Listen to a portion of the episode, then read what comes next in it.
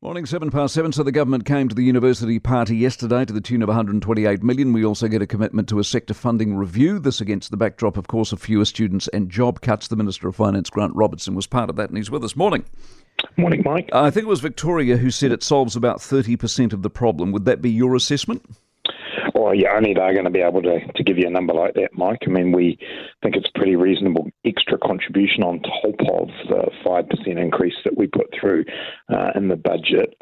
What we'd like is the universities who are currently going through those processes to take a bit of time to step back and see what impact this has, knowing that there is the funding review coming as well.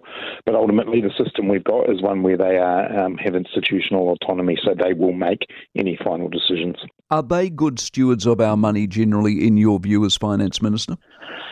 Oh, look, overall, yes, but the reason I have that tone is that I do think there are some questions to answer at the moment about how some of the universities concerned have got themselves in the position they have. I think we can all see that domestic enrolments didn't reach where they had been forecast to be, but other universities have made incremental decisions over the last few years, and the two universities that are in the media at the moment both have more staff now than they did before COVID, and so there are a few questions to answer. The mix between academic and administrative staff is a question a lot of people have been raising with me.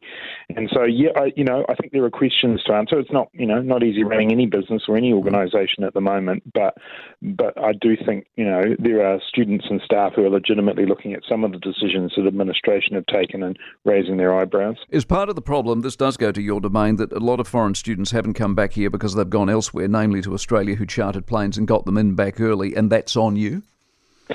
I don't think so. I mean, certainly we're seeing international students returning, and I think next year, which is obviously what this funding package is about, we'll also see a significant further increase in the number of students coming back. Reliance on just international students, though, is probably a bit of an issue more generally for the system. We've got to make sure funding is sustainable with international students as part of the mix, but not as the big thing we're relying on. That means keeping domestic student numbers up. It means looking at other sources of income through research and so on.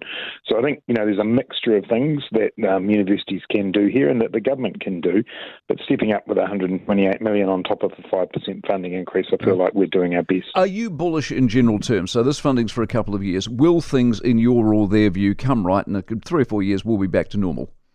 I certainly believe things will improve significantly even over the next couple of years. Next year we'll still have some challenges, but I'd say by 2025 you should be seeing the sector much more robust in terms of both domestic and international enrolments. And in addition, the funding review gives us the opportunity to work out whether we've got the model right. And, I have a feeling there are quite a few changes we could do there. We obviously prioritised working on the Polytechs and some of the other big reviews we were doing, but this is one that I think is timely. All right, appreciate your time, Grant Robertson, Finance Minister. It is 10 minutes past 7.